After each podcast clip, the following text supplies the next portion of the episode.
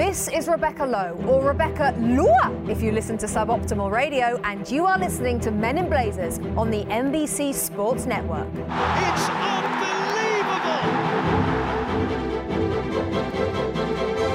From the Embassy Row studios in the crap part of Soho, and from the kitchen counter in the crap part of West Hollywood, it's the Men in Blazers podcast, Rog.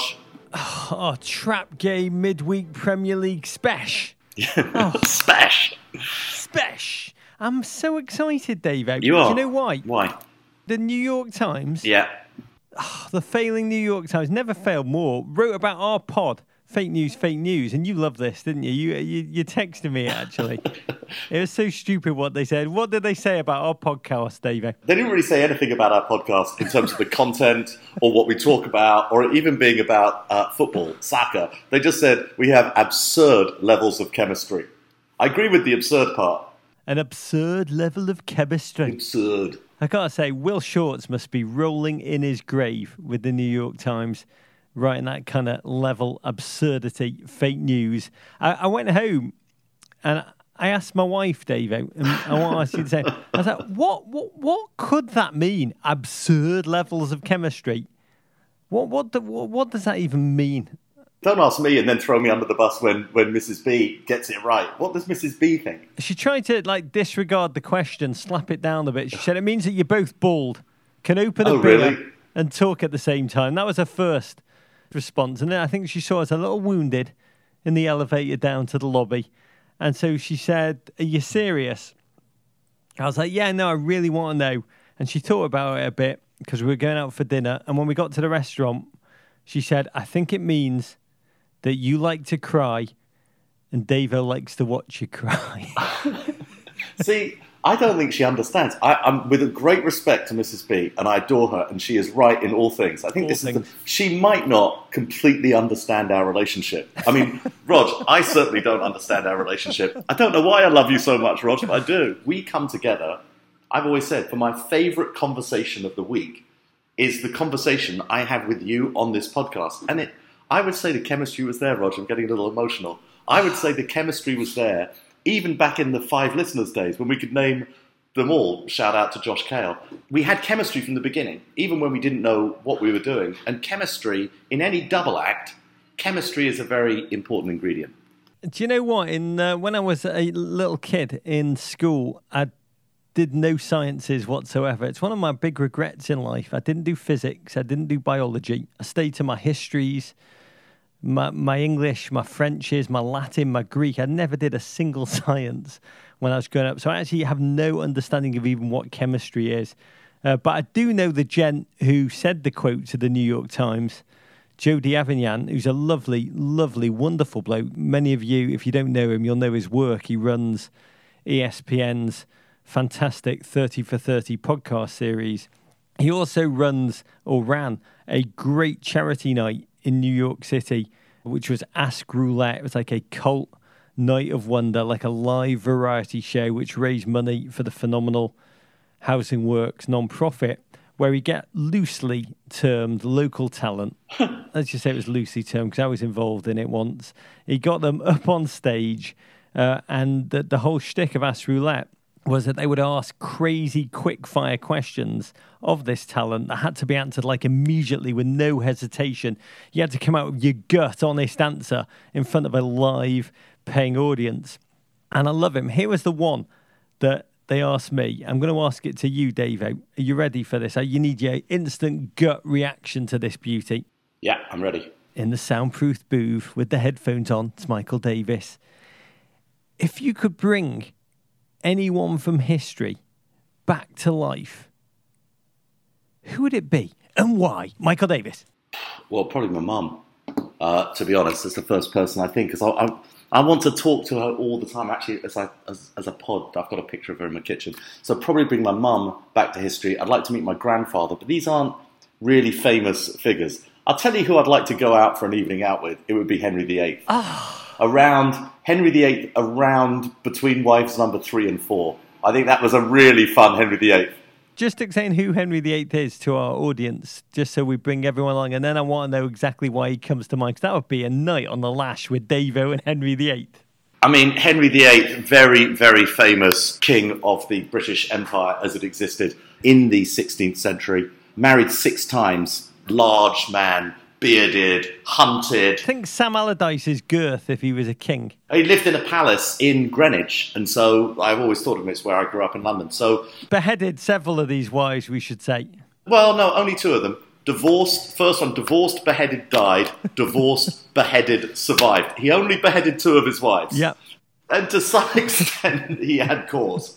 Between three and four, I think he would have been quite a fun guy to hang out with. So probably Henry VIII. What do you think you get real insight into like the balanced life between like being single, being married, long term relationships, short term relationships? You'd be able to chat about the secret of the happy marriage with him. No, no, it'd just be really fun to be out on the lash with. That's all. He'd be, be like going out with Diego Costa. Yeah, can I say one more? Yeah. I sort of feel like I live in this sort of old house in Hollywood. I live right around a bunch of like real sort of old Hollywood landmarks. You know, I could really, I would have loved to have hung out with like some of those great Hollywood stars, like the Cary Grants, the you know, in that era. That's sort not so much bringing them back to life now, but being able to somehow be alive with them in their prime. I'd have loved that. What, what they call in the kid stays in the picture, Hollywood swordsman. Yeah. That is old school. And when I say old school, I mean, thank God it's in the past rather than the present. Do you want to know who I said? Yeah, I do. I do. You, you would have thought I'd say something like deep and meaningful, like Churchill or Maya Angelou or like Marwan Fellaini. Uh-huh. But like my, my impulsive, honest answer, unfiltered, with no thought, in front of an audience, live on tape. When I asked the question, I just spat out, and this was like not. These were words that came out. I was almost speaking in tongues. I didn't think them. He goes, "Who is the one person you could bring back to life from history? Anyone? Why?" I just said, Adolf Hitler. I knew you were going to say that. Well, you did. I was shocked. And they said, why? And I just said, and this is not, again, nothing I've ever really thought about. It was just pure emotional gut. I just said, Adolf Hitler. And they said, why? And I said, so I could kill him with my own hands. Can I just stop you for one second? Yeah. When you say this is nothing I've ever thought about before, Yeah. I'm sure like our fans will like tell us this. We've spoken about you killing Adolf Hitler with your bare hands at least 17 times on the podcast. It's a recurrent. This is a recurrent thing. I was shocked. So I would bring back, I'd use that special power just so I could murder someone. I had so much anger, Dave. So much, I realized so much hate that I carry just below the surface. I had no idea. Rog, Rog, your hate and anger is okay with Adolf Hitler. That's completely understandable. It is permissible. Like that's okay. If you could just limit it to there and not Chelsea Football Club, that would be wonderful. Is Marco Silva in the grey zone or is that permissible too?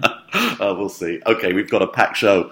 We're going to talk title race after HBIC headballed in charge Pep Guardiola's Man City fall at Newcastle, and then in nervy Liverpool drop points to Leicester. We marvel at a two-goal comeback in the dying embers for Ole Gunnar Solskjaer's Man United's rebranding project. And we check Maurizio Sarri's slam book. It's in Italian, sadly, after Chelsea's 4 0 drubbing at mighty, mighty Bournemouth. To the football, Rog. Oh, for a toast, I want to raise my second first bud of the day. Oh, to GFOPs. Oh, smells so good. Across the Midwest in that sub-Arctic freeze, humbled by nature. Oh, stay warm, Midwest, is what I'd say. I've talked before on this pod about one of my favourite ever life experiences when I lived in the Midwest in Chicago. After a night of drinking, of carousing at the Great Hop Leaf Bar, I stumbled onto the elevated platform, the L, in the early hours of a. It was a truly freezing morning. It was absolutely terrifyingly cold. It was snowing. The Chicago wind, the hawk, I love the hawk, was just ravaging the exposed platform. Totally deserted this place. And I am so bloody cold. All I want to do is to try and walk to the end of the platform and find those heaters that they have at the end of the Chicago platforms. And as I do, I kind of stumbled past a tiny old Irish man. I thought the platform was deserted, but no, there was one tiny, really old Irishman just standing there, unbowed, uncowed, in the wind. He was wearing this camel overcoat and pork pie hat. It was like central casting.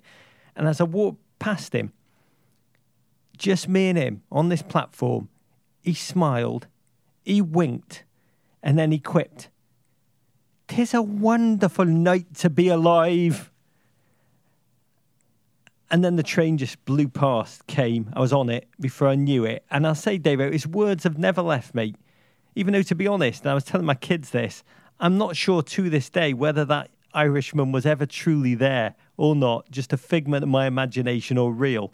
But I want to raise Bud Fam Blood Fam to that Irishman, my beer, to staying warm and to the truth that we all share that every night, every night is a wonderful night to be alive. Don't get me wrong, I love that story, but just as you were doing it, it occurs to me as I was, as I was holding my, my glass of Pinot Grigio, Rog, it did occur to me. It's one of those toasts where you hold up your glass and you're so dying to drink what you've got in your hand, and yet you've got to go and listen to the whole story, which is the wind up for the toast. Oh, there's nothing better than the breakfast Pinot Grigio, Davo. That's exactly what it's called on the label. Davo's been on the lash. On the lash with Henry VIII. uh, okay, Rog, we're going to start right off. Newcastle 2, Man City 1, with the chance to close the gap on league leaders Liverpool, well, at least temporarily, playing a side they hadn't lost to in 22 games. A lackadaisical City crumble at St James's Park despite Sergio Aguero scoring just 24 seconds into the match. Nice tweet, Rog.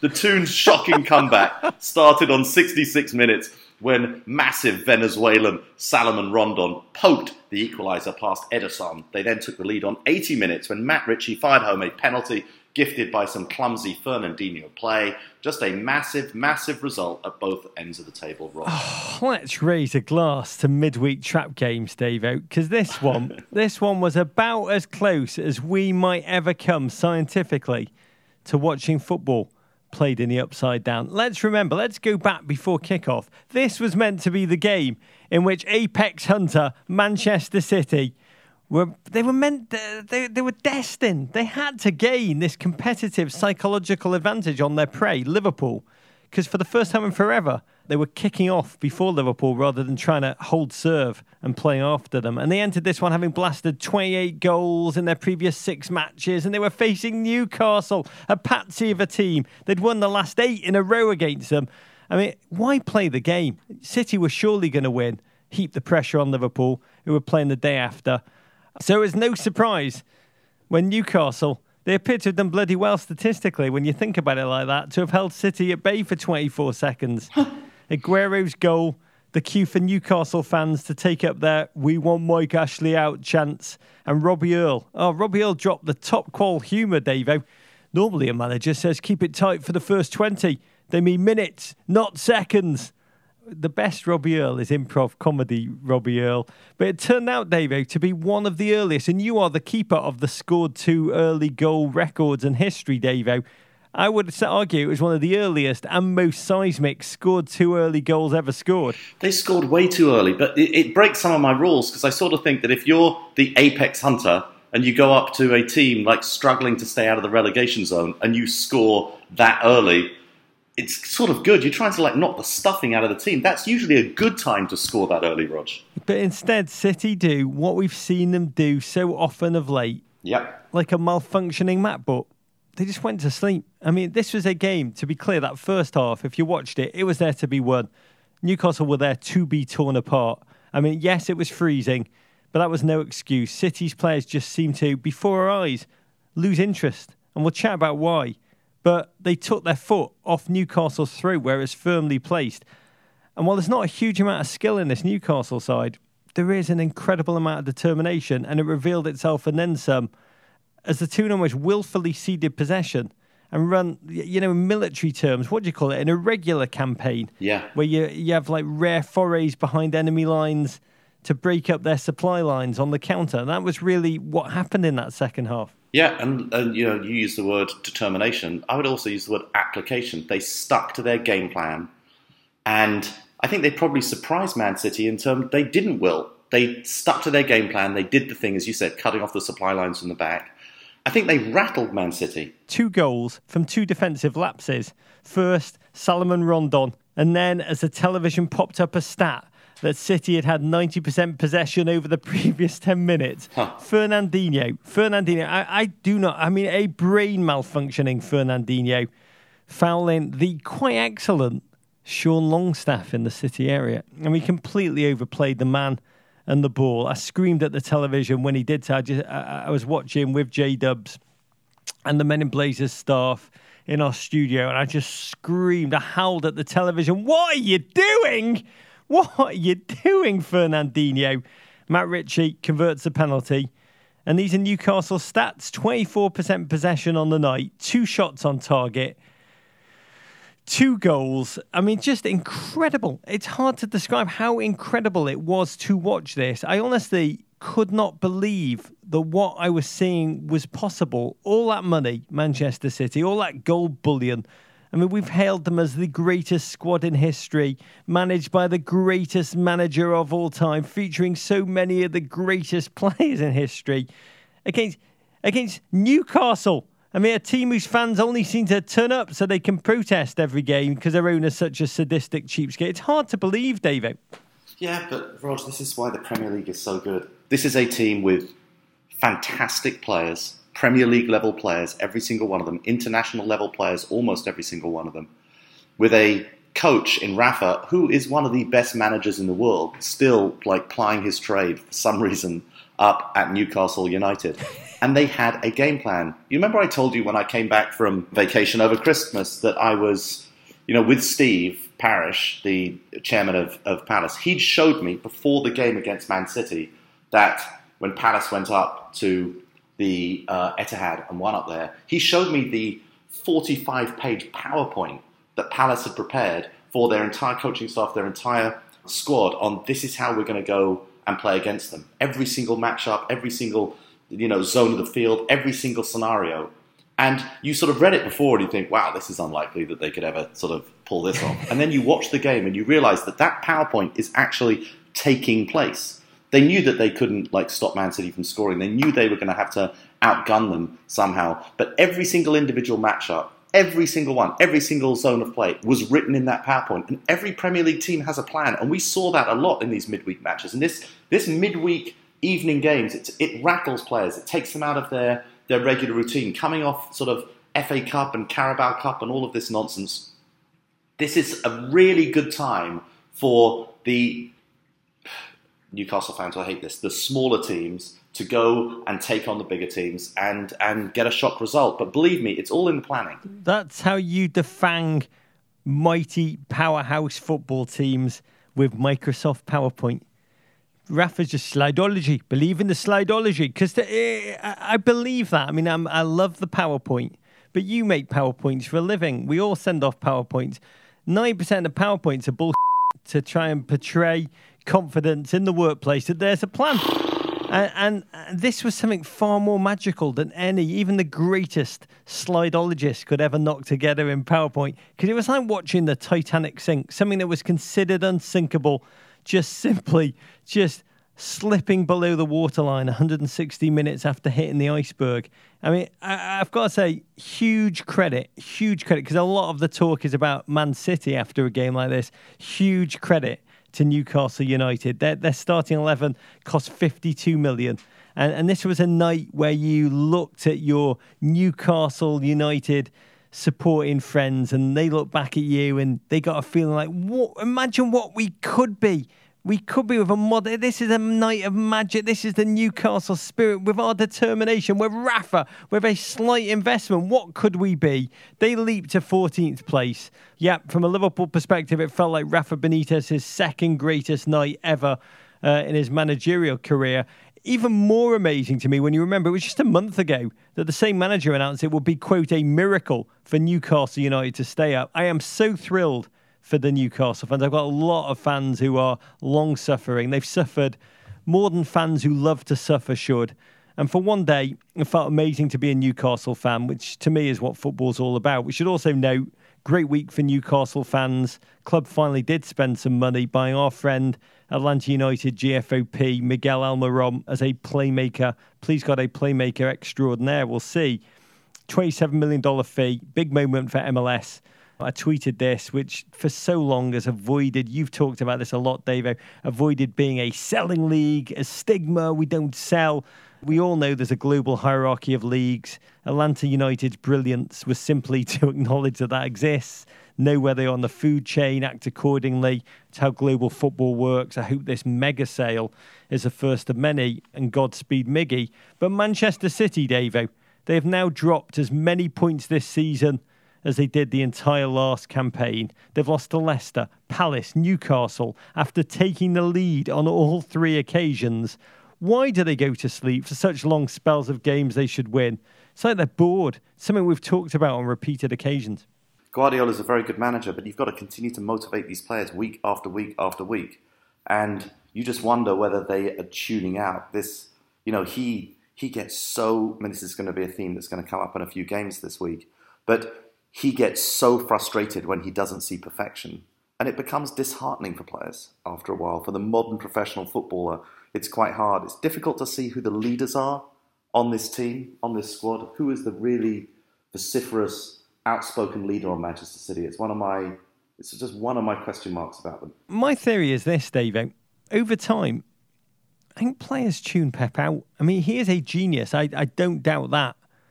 But I think the quest for perfection must be exhausting. I mean, we, yeah. we, we often marvel at those games. We've seen them early in the season. City are 5 0 up, so dying seconds, and the cameras cut to Pep on the sideline going mad because Raz has done a step over or John Stones gave the ball away cheaply.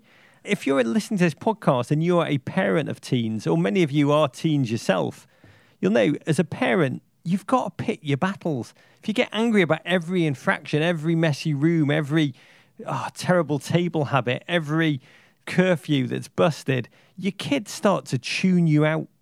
And so I've got to think it is with Pep, which is why he burns out around the three year mark. The intensity, the detail, the human madness that he brings for players who are merely mortal, it just must be impossible to sustain. The loss wasn't so bad because of what happened at Anfield, Roger. Liverpool won, Leicester won. Could they take advantage and extend their lead at the top of the table? no. Well, it looked that way after they grabbed the lead on just three minutes through Sadio Mane. But a goal in first half injury time from good old slabhead Harry Maguire. What a finish, by the way. It earns a point for perpetually under pressure Claude Puel and his Foxes. Liverpool do go five points clear atop the table, but it could have been seven, Rog. yeah, I mean, Klopp reportedly, I love this, did not watch Manchester City lose Tuesday he chose, he told the media, to watch a movie with his wife instead.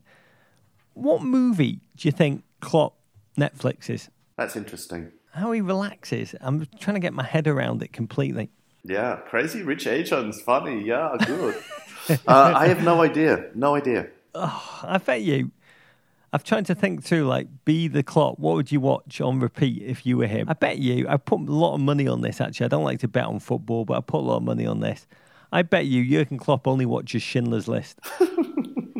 Oh, oh, or if I'm wrong, it's Inglourious Basterds, one or the other. I bet you he really gets a kick out of Lieutenant I Aldo Ray. I just don't, don't right? think that's what he watches. Whatever it was, free game. He was in great form. Everyone was in great form. My brother told me he was nervous, but there was pre-match adrenaline in surplus at Anfield, and the suspense lasted two minutes. Liverpool barely let Leicester touch the ball. I think there were 30 passes in the move before Mane picked up slop in the box, swerve, skipped through Gray, the ice, the sleet, and the Leicester back line to slot home.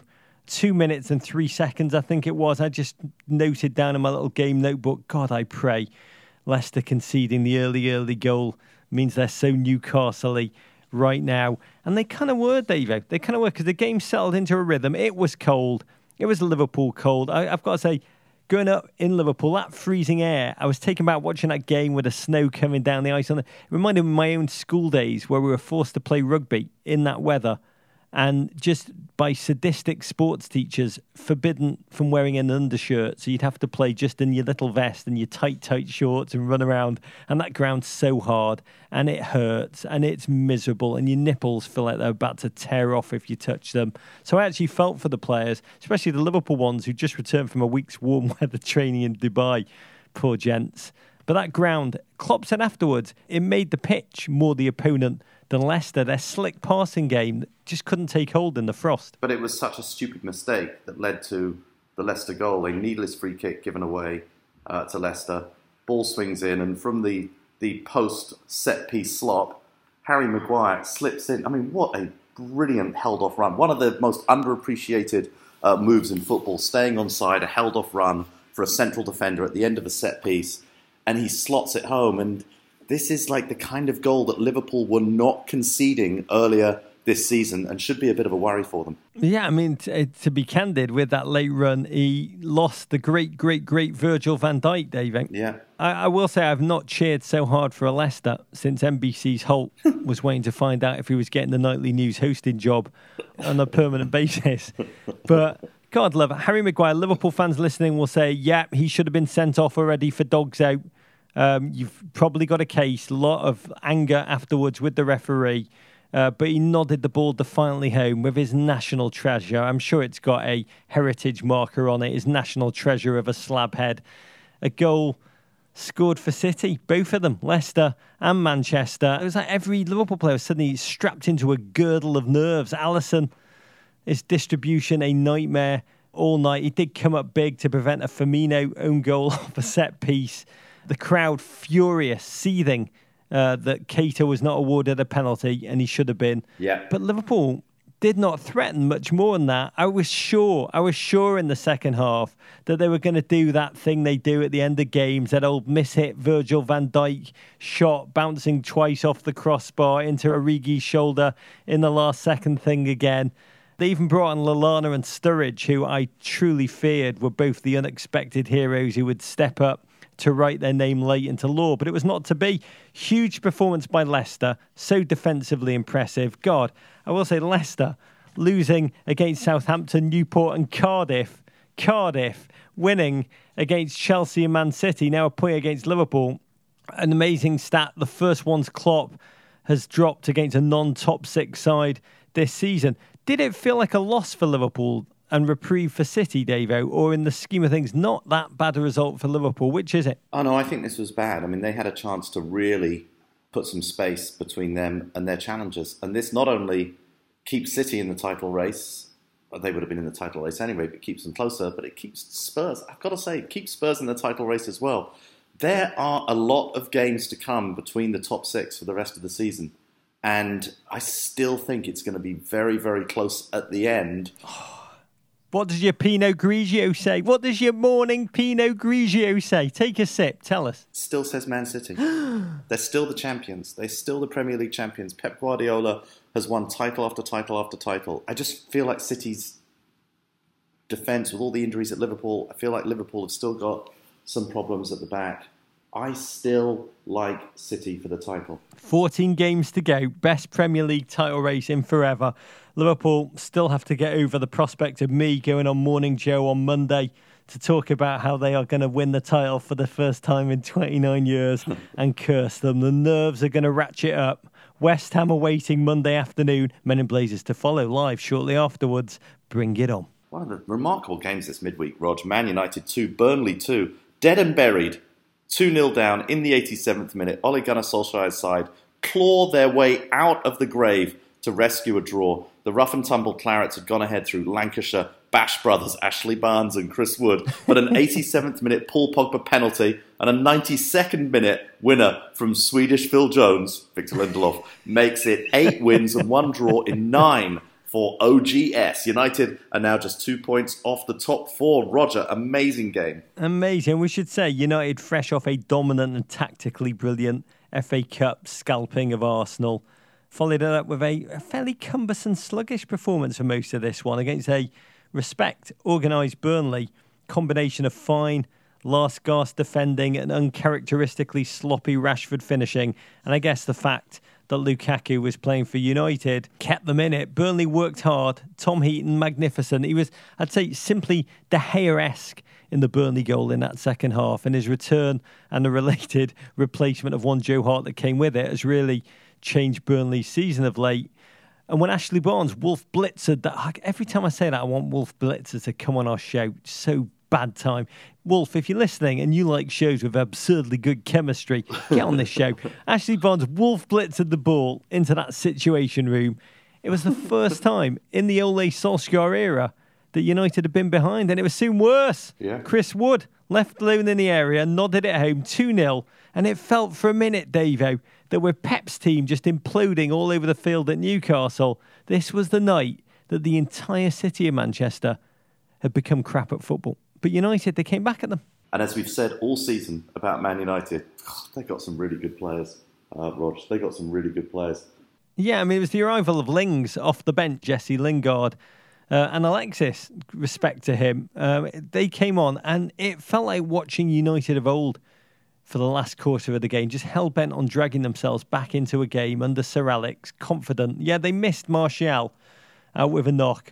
Big, big re signing, new contract today. That is a bellwether of the current mood of the locker room that he has signed a new contract. Pogba, yeah, you say a fairly modest, relatively normal penalty for him. Yeah. And then right at the end, Lindelof is first as a Manchester United player, a symbol of his personal rebirth.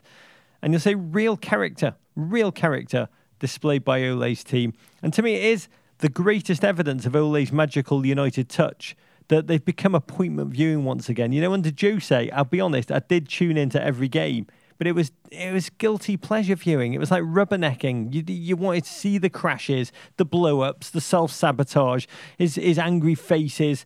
The Pogba sulks on the bench. Now you watch for the entertaining football again, which is as it should be, David. Well, yeah, and you're watching players turn it on for their manager, enjoying playing within you know, whatever system this is. It sort of feels sometimes like he's just letting them play football. But it's it's great to watch, and leaders all over the pitch. All of a sudden, leaders everywhere, amazing players coming off the bench. You know, to have the talent of Jesse Lingard and Sanchez coming off the bench. I mean, it must be terrifying uh, for those poor Burnley players. I will say you're right. These players who are full of fear have turned into leaders, and how they react to the drop points is going to be fascinating to watch this weekend. Okay, Ross Bournemouth four, Chelsea nil. Maurizio Sarri's team respond to their manager's criticism following the Arsenal game by absolutely capitulating on the South Coast. A Josh King brace and goals from David Brooks and Charlie Daniels. I actually laughed out loud when the Charlie Daniels goal went in. Left Bournemouth fans olaying by the end of the game. Chelsea slide out of the top four. That was quicker than a slide. And their cigarette loving Chelsea boss is now bookmakers' second favourite to be the next Premier League manager to leave his position after the aforementioned Puel at Leicester. Chelsea's first four goal loss in 853 Premier League games, stretching back to September 1996. A hammering delivered by Bournemouth, tiny Bournemouth, loser of their last nine straight against Big Six teams. I mean, this wasn't even a full strength Bournemouth side. Out, uh, Callum Wilson, Chelsea target, uh, and Jefferson Lerma out. But my God, they're fleet footed forwards. David Brooks, in particular, they treated it almost like it was an audition to join the Chelsea front line. They, they had the kind of clinical finishing that Chelsea have just lacked over the past month. They tore that Chelsea back line over and over uh, over again apart. Now, Davo, I, as you know, am not a manager, but it is no surprise to me that the club whose manager has not said that his players are tactically subpar, mentally suboptimal, and called out his best player for lacking in leadership beat the club whose manager has. Do you feel the same? Yeah, totally. I mean, it's. I mean, it's ludicrous. I mean, I've, as you know, I've been a massive doubter of Maurizio Sarri all season, even when it was going very well at the beginning. This tactical inflexibility just does not work in the Premier League, especially when you do not have the players to go and play his tactics. It's pretty clear what teams are doing against Chelsea. They're just targeting Jorginho and just cutting off the whole game and forcing Chelsea to play a game where you know, you've got quite slow wingbacks trying to sort of come up the side and deliver balls in for poor N'Golo Kante playing often as sort of trying to play in the Frank Lampard role. It's a very, it's a very, very strange thing to go and watch. Usually, Rog, Chelsea managers only start losing the dressing room after two or three seasons. The fact that it's happened so quickly is a, a testament to uh, Maurizio Sarri and his his unbelievable lack of human skills. Yeah, I mean, this Chelsea side, they seem to have only two gears, which is winning titles or downing tools. And here's my worry for Sarri in his first season. I mean, Antonio Conte, in his first season, he did destroy the players in the media, but they responded by going on a winning run and marching to glory. Sarri has ripped the players several times. He's eviscerated publicly his duel Hazard and they've responded by surrendering to Bournemouth. I mean, post game again, he kept the players locked in for a 50 minute bollocking in English or Italian. I, I don't know what he's doing. Whatever it is, it's not working. Is he taking a leaf from the Jose Mourinho self immolation playbook with new added cigarette butts? Or is there something more kind of shrewd 4D chess like that's going on? Like he's trying to push Hazard out. Um, you know, David Luiz is on the end of contract. Willian and Pedro are aging. He wants them all out, and he's trying to force Abramovich to clean house. Is there is there a plan here, or is it just a crap manager doing what Chelsea managers occasionally do? Andre Villas-Boas, Phil Scolari, and just crumble quickly. This is a manager who decided on his starting lineup in pre-season before he had all of his players back and decided on the way he was going to go in football, and nothing he's seen has changed his mind. Most Chelsea fans still believe that our best defender is Andreas Christensen, who's still not playing. David Luiz just trotted around in this game and was hopeless. Hopeless. Hopeless. Poor guy. Probably unconscious after being knocked in the face early on. You know, just very strange. And really, it's the lack of heart more than anything else. You know, Chelsea played pretty well in the first half. You know, fantastic save by Boruc, uh, which prevented Kovacic from scoring from, from a very good move. They had plenty of possession, which they always have. And they had a chance. It was just the lack of heart, the crumbling after that first goal, that second goal, which is honestly one of the worst goals I've ever seen Chelsea concede ever. It was Everton. Yeah, it was just an awful goal. Welcome, friend. And yes, credit Bournemouth, fantastic play, but just that lack of heart. When you think of the Chelsea teams, and by the way, some of the less likable Chelsea teams, but Chelsea have always had leaders on that pitch. Always had leaders on that pitch. You know, I can't think of a of a Chelsea era before now when you couldn't point out that's the character who's leading, that's the person who's going to lead them. There isn't a leader on this pitch. There's no one. It's Christian Pulisic. He's coming. He's coming, maybe. Who knows, Rog? When you laugh at that fourth goal, what is that laughter of? Laughter of sadness, laughter of folly, laughter of the madness of men? I mean, partly it was actually laughter because I was quite happy for Bournemouth at that stage. Like when you're 3 0 down and you're at injury time, you're not trying to get back in the game. It was just a moment of pure joy. But just watching the looks. You're such a nice man. No, but watching all the looks on the faces, you're not trying to win a game at that point. Just watching the, just, the, just the looks on the faces of the Chelsea defenders and Kepa looking so forlorn in the goal, like just trying to process what is happening.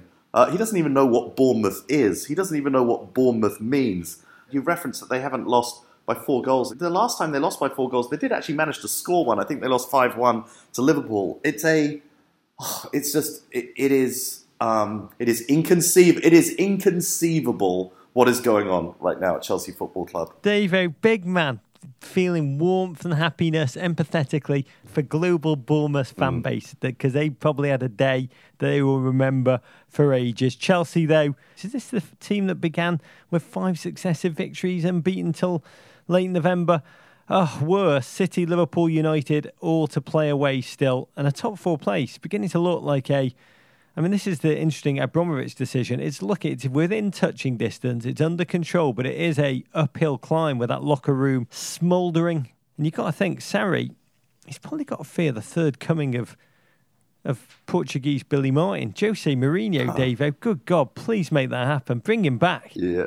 I don't know that that's going to happen. But he's got to rotate the squad. He's got to give, you know, some players a chance. He's got to have Callum Hudson-Odoi, Ruben Loftus-Cheek, um, Ampadu. Some of the younger players. He's just got to like introduce them. He's got to build some competition for places. That's the only way to motivate professional players. The only way. Bob Bradley still available. Okay, Tottenham two, Watford one. Spurs come from behind and earn this round's only victory for a top three team. Gregors Cathcart put the Orns ahead on 38 minutes. A fresh off Asian Cup duty Son lashed home the equaliser on 80 minutes. And in the 87th minute, old double L's, Fernando Llorente, who had earlier missed an open goal from about five centimetres, went from donkey to goat, heading past Ben Foster for the winner. Spurs now within seven points of Liverpool, just two off Manchester City. God love Llorente. There was something very heartening watching him, the relief that he's still an international level striker in his own mind. He's an international level striker like Tyson Chicken Nugget to Maida Chicken. But Spurs, big picture, oh, what a week. Another year without silverware beckons, out the League Cup and the FA Cup within four days. We tweeted that Tottenham can now focus on their top priorities of not winning the Premier League and Champions League elimination, which was which was cruel. And I'll say, as an Everton fan, I would bite your hands off if you offered me the type of failure that Spurs have experienced recently. I, I think they are such a spectacularly impressive club and currently sitting with 54 points, at least four points more than they've ever had at this stage in a Premier League competition. So respect, really respect that. But what I want to talk to you about, Dave, after this hard fought, much needed, impressive comeback win. Another year, no silverware. Chelsea beat them in the League Cup semi final on penalties. So close again for Spurs. Spurs and trophies, like Moses and the Promised Land. They can see it, they can almost touch it, but they can't enter. And Pochettino spent every press conference since explaining it away, claiming Spurs had no history of winning, which is kind of him saying, I shouldn't be blamed for the lack of trophies, and then saying, I don't think a trophy would help this club. I don't agree with that. That only builds your ego. Uh, the most important thing is being in the top four and playing in the Champions League, uh, which I read as being, oh, it's good that we didn't win a trophy. The ego, thank God we didn't win. The legacy of Pochettino at Spurs, which I think has been a phenomenal era, and I'm not ending it. Please God, it'll go on for a long time, but it may be without trophies. David, here's what I think we think differently about that. Does that matter? Yes, yeah, it does. Winning trophies really matters. That's the point of of being in a league. It's the point of entering a cup competition. It's the point of being in professional sports to win trophies. But it doesn't mean that we can't admire what he continues to do uh, at Tottenham and the performances he's getting out of his team. And he's still knocking on the door of this title. A sort of bad week for him. You know, the loss to Chelsea in the semi-finals of the Carabao Cup. I don't think that's going to like break his heart, but he would like a bit of silverware. But impressive. I'm still blown away with what he manages to do at Tottenham week after week, month after month, season after season. Here's what I realised thinking, eh, trying to make believe I was a Tottenham fan, which is not particularly scientifically possible, but I really tried. It made me realise I don't care about trophies. I don't watch sports for trophies. I watch to experience moments, feelings, really, feelings that we've always joked about that you're meant to feel in real life, but we're inured to. Emotions, I guess. And thinking about Spurs, I've talked to a couple of my mates who are Spurs fans what is the big deal about winning? I, I, think about life and football in the same. Any relationship, any marriage, friendship, living with a partner, even with absurd levels of chemistry, it's not all joy. You work hard, you make great moments happen, you revel in those great moments in the relationship. And it's the same with a football club. It's a two way commitment to work bloody hard to give something of value to each other.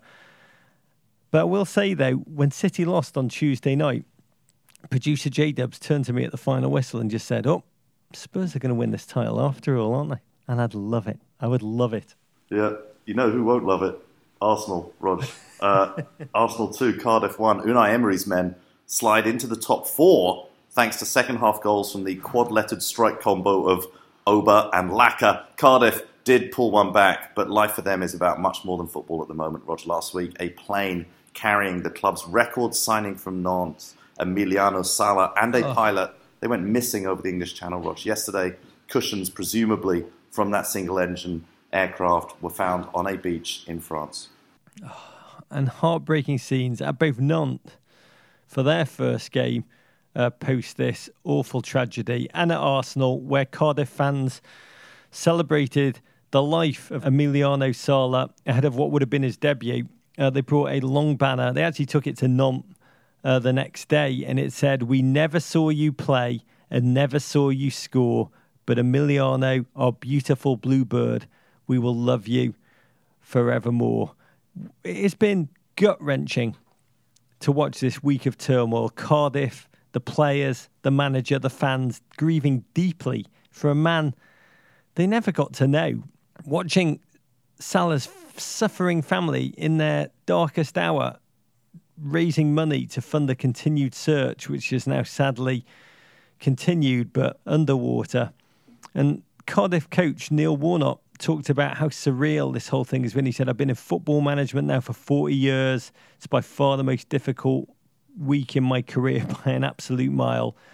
And the hard and brutal truth is, football is an unsentimental place. I mean, the relegation battle goes on. And, and this was a week in which all the other strugglers, apart from Huddersfield, picked up points there was this nobility, there was this beauty to the way Cardiff have handled this most awful of weeks. But in the heartless world of football, this is a brutal, brutal moment for the club. Fulham 4, Brighton 2. The Cottagers channel the Gilbert Arenas era Washington Wizards, essentially waving the white flag at the defensive end and focusing only on scoring. After going down 2 0 to a pair of inevitable Glenn Murray goals in the first 17 minutes, Claudio Ranieri's mob pumped four past the Seagulls, including an Aleksandar Mitrovic brace and a Calum Chambers stonker. Fulham, however, still six points from safety, but oh, this is a morale boosting victory. Yeah, I mean, Ranieri had said before the game Fulham had to win, and they were 2 0 down in a heartbeat, seemingly knocked out a fight was summoned, They spine. Aleksandar Mitrovic, who I watch him, he's the kind of centre forward Chelsea are desperately looking for a hmm. crazy, physical, unstoppable force on his day when he wants. And he seemed to drag Fulham back into this fight, belief, not dead yet. Three points at a more than three points, proof oh, that they're alive. Fulham are alive, David. Southampton won. Crystal Palace won, Roger. A point apiece on the South Coast for two sides over which the relegation zone's guillotine still precariously dangles. Half man, half amazing. Wilfried Zaha put the visitors ahead in the 41st minute, only for James Ward Prowse to pull the Saints level in the second half. Late on in the game, a bit of afters from the goal scorers resulted in a Zaha sending off, idiotic oh. actually, which Palace can ill afford. Both these sides on 23 points, just four points clear of the drop. I love the BBC tweet for Zaha's red. They tweeted Crystal Palace goal scorer Wilfried Zaha has been dismissed following a sarcastic clap. oh, I feel for him. We've shot uh, with Zaha, and I think we both know he's a big fan of the French philosopher Roland Barthes, who yeah, once said, What I claim is to live to the full contradiction of my time which may well make sarcasm the condition of truth. Referees just don't understand French philosophy. Wolves 3, West Ham nil. Elche's Raul Jimenez notches a brace as the boys from the Black Country leap into seventh. The Irons, meanwhile, slip into 12th place. Huddersfield nil. Everton one, Rog. Happy days. Richarlison scores to lift your mob over a team that is basically already relegated. We're sure this filled you with immense joy, Roger. Who cares? Honestly. I mean, this was a week in which Everton were dumped out of the FA Cup by Championship strugglers Millwall after taking the lead bloody twice. I mean, uh, conceding a last second goal that oh, just I wrote in my book as it went in with no pain because I'm so effing numb that being an Everton fan is like competing in an ultra marathon of misery. It is that is ultimately what it is. 280, one of those 280 mile races where just you get runner's nipple after about the first four miles. No leadership, no intelligence. I mean, this win was in a game that was irrelevant because Everton season is over. It's over. A, a wasted season for me, going back to the Tottenham thing, devoid of any moments of joy that kind of shape fans' memories, bring families together. The great GFOP at Dante Florence sent me a, a commiserating German word that captures beautifully how I feel about my fandom for Everton Football Club right now. The word is Sehnsucht, which translates to, and I'm sure German listeners, I apologise for my, my accent. Sehnsucht translates to the inconsolable human longing for we know not what. A high degree of human yearning, often painful, particularly if there's no hope of attaining the desire. Oh, Rog. Okay. That's all I've got. Sehnsucht. Yeah. We'll probably sign him in the transfer. Yeah, well, talking of Sehnsucht, uh, two G's, one B. Greg Berhalter won his first game at the helm of the US men's national team. His G Force saw, or GG Force, saw off a tepid Panama 3 0 in front of maybe half a dozen fans in Glendale, Arizona. Good result here on the field, but the optics, maybe not as good, Rog. Yep, 473 days after the era defining loss to Trinidad and Tobago, but who's counting? Me. The US finally took the field in a game in which they had a permanent manager who could be held accountable for their play. Five players made their debut. Panama were incredibly poor. Good news is we won. Eagle Screech. But there's little to read into it. This was very much one B team playing another reserve squad a deeply unmotivated reserve squad. And for me, the biggest US win of the weekend was watching Tyler Adams, our GFOP 19 year old midfielder friend, making his Bundesliga debut for Leipzig and looking like he belonged. Remarkable thing watching the US was the crowd, or, or really the lack of it. Attendance of 9,040 announced at Phoenix's vast NFL stadium. It was GFOP's there sent us photos of just the vast emptiness, a shocking, quiet symbol, these photos of just really how much apathy surrounds the team and how much work they've got to do, not to win back like the greater American sporting public who aren't sure how they feel about soccer. They, they've got to win back the soccer avid audience whom they've really burnt. At Coach Burlage tweeted us, in 2026, fans everywhere will claim to have been one of the 256 rabid supporters in attendance the night the USA changed the trajectory of our international soccer program forever. God willing, inshallah. Coach Burlage, inshallah. The uh, US men's national team, Greg Good Good Good Good's US men's national team, will go again this Saturday at 3:30 p.m. Eastern Time against Costa Rica in San Jose, California. That game is on Network. Okay, the rest of your weekend looks like this. It starts at 7:30 a.m. Eastern Time Saturday. Spurs host flying high Newcastle United. then Sunday, Man U continue to stake their claim for a top four spot against Leicester at 9:05 a.m. That's followed by the game of the weekend, Rog, Man City versus Arsenal at 11:30 a.m. Eastern Time. Should we have a prophetic shot of Jaeger, Rod? See what the Oh, I thought holds. you'd never ask. My glass of Jaeger, that exclamation point of human emotion in a glass going down the hatch. Hold on. Honestly, that is one way to get rid of the Sehnsucht, is with oh, a shot of Jägermeister. And my Jägermeister tells me, it's interesting, the transfer window is about to close this afternoon as we pod. And from an Arsenal perspective, so many questions. What's going to happen to lovable yet mercurial waif Mesut Ozil? We don't know at time of podding. Arsenal have already welcomed ex-Barcelona midfielder Denis Suarez on a season-long loan, a man whose career's flickered on and off, including a loan move at Seville, where he worked with Unai Emery. Um, he welcomed to the Premier League as a new friend and as a former Manchester City prospect. I see him starting and shocking the world with a surprise early goal. Oh, a wonderful moment, an emotional high um, in a 3 1 Manchester City victory. Oh, wow. Well, my Jaeger, Rog, tastes of bounce back ability. I wonder what the German for bounce back ability is. It's not Sehnsucht. Yeah, I like City getting back on track in this one. Thanks to one man, Rog, three letters, R A Z.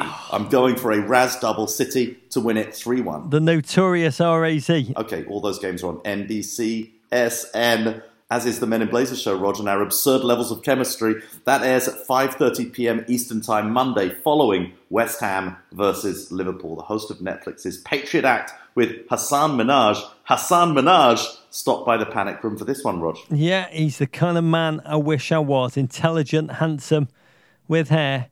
Oh, Hasan is an incredibly talented bloke. His whole thing about soccer is that he follows the game avidly, but almost exclusively through Instagram. So he's like all in on Ronaldo, knows everything about Neymar's doings. Pogba, don't get me started on the Pog dance. So I took it as an obligation to introduce him to a new friend, Phil Jones, and he, let's just say, smashed that follow button.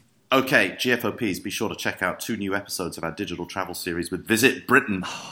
The episode featuring our trip to the first female master tailor in Savile Row history, Kathryn Sargent, dropped on Monday. Still got to go back and get my suits made, Rog. And this, She's here. She's coming to America next week to do fittings in major cities across America. oh, I've got to make an appointment. She's coming into our office. She's coming in, mate. Okay, I don't have to make an appointment. Just get measured. And this Friday on our social and meninblazers.com, uh, you take on a full English breakfast, one of about 50 you took in London at the Regency Cafe. Yeah, it was struggle is real. Um, I will say it gives us unbelievable pleasure seeing just how many GFOPs are following our lead and going over to England. The letters we've had from you, uh, the photographs, the patches at the park. Almost every Premier League game kicking off uh, the past couple of weeks has had listeners to Men in Blazers. It thrills us more than we can say.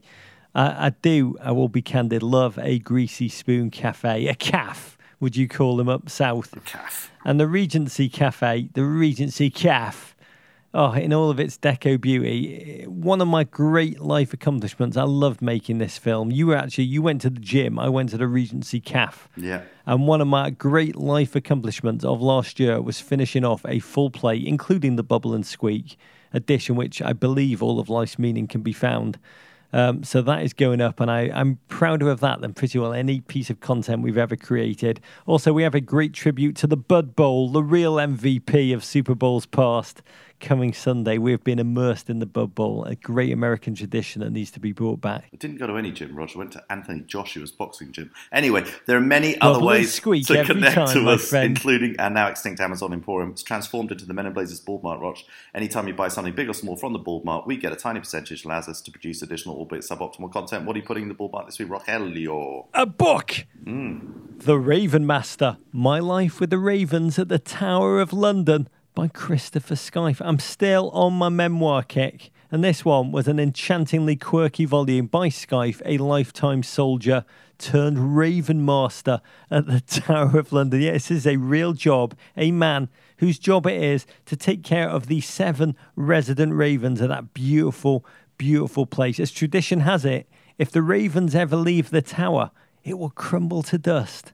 London will fall, and an immense harm will come to England.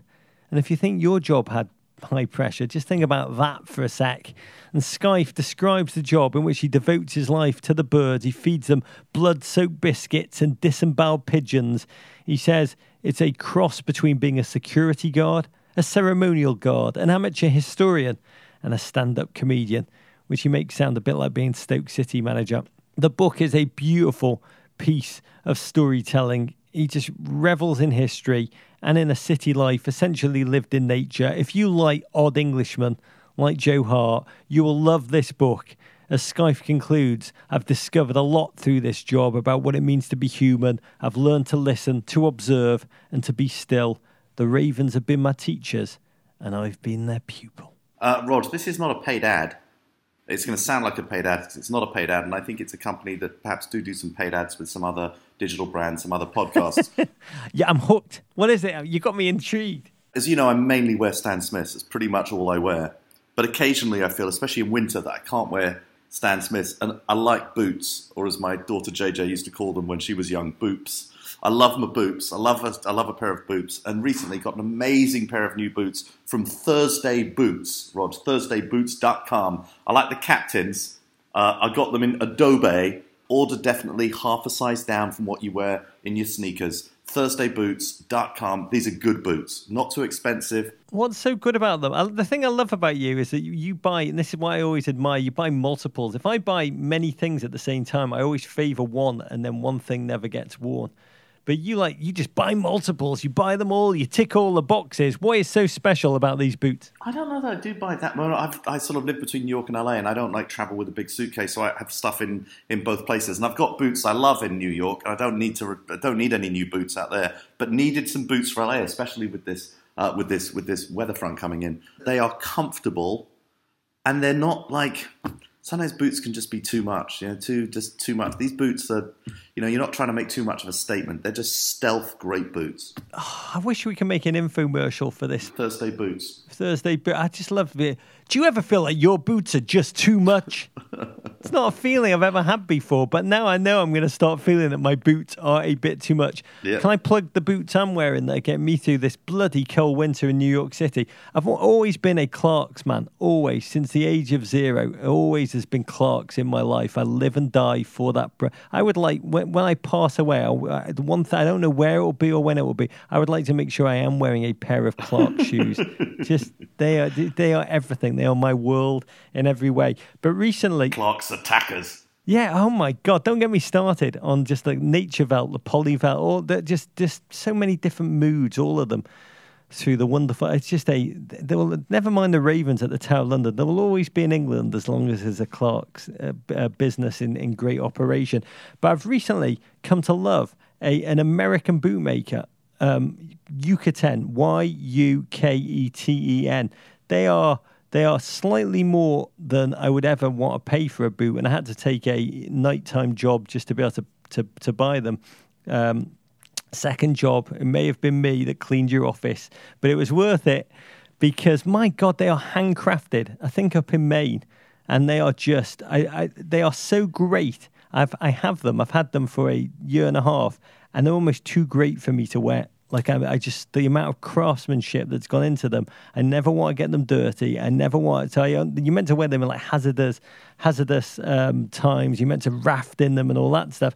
I just never want to get them dirty. They are such a almost a work of art between Clark's and Yuketen and Tuesday Club. You've got every base covered. America. Thursday, Thursday boots. We we ought to go out on a boot date, Rog. And you can wear your boots, and I'll wear my boots, Oh, and mate. we'll see if they have absurd levels of chemistry should- as well. We should start doing a new pod, boot wearing today. Modern boot wearer. Is your boot just too much? Oh, that was beautiful, mate. Yeah, you can follow uh, all of our uh, boot news on Twitter at Men in Blazers, at Embassy Davies, at Rog Bennett, on Instagram at Men in Blazers, at Embassy underscore Davies, on Facebook, Men in Blazers. You can always email us at meninblazers at gmail.com and you can always send your ravens to the crap part of Soho. Buy our book, The Encyclopedia Blazertannica, Rog, for yourself, for your new football loving friends. It's available at all good booksellers, including something that rhymes with Wamazon. There's a chapter on Clark's in that. There is. Uh, Venderpunk Rog, War pig. who wants to sex Matumbo? I like snacks. Balds win, balds win, Take that, Gloria. balds lose. To Tweed. Abrigado, rock on, mate. Kung Fu Fighting America. Love you, Davo. Love you, Rog. Absurd levels of chemistry. Sort of. Sehnsucht.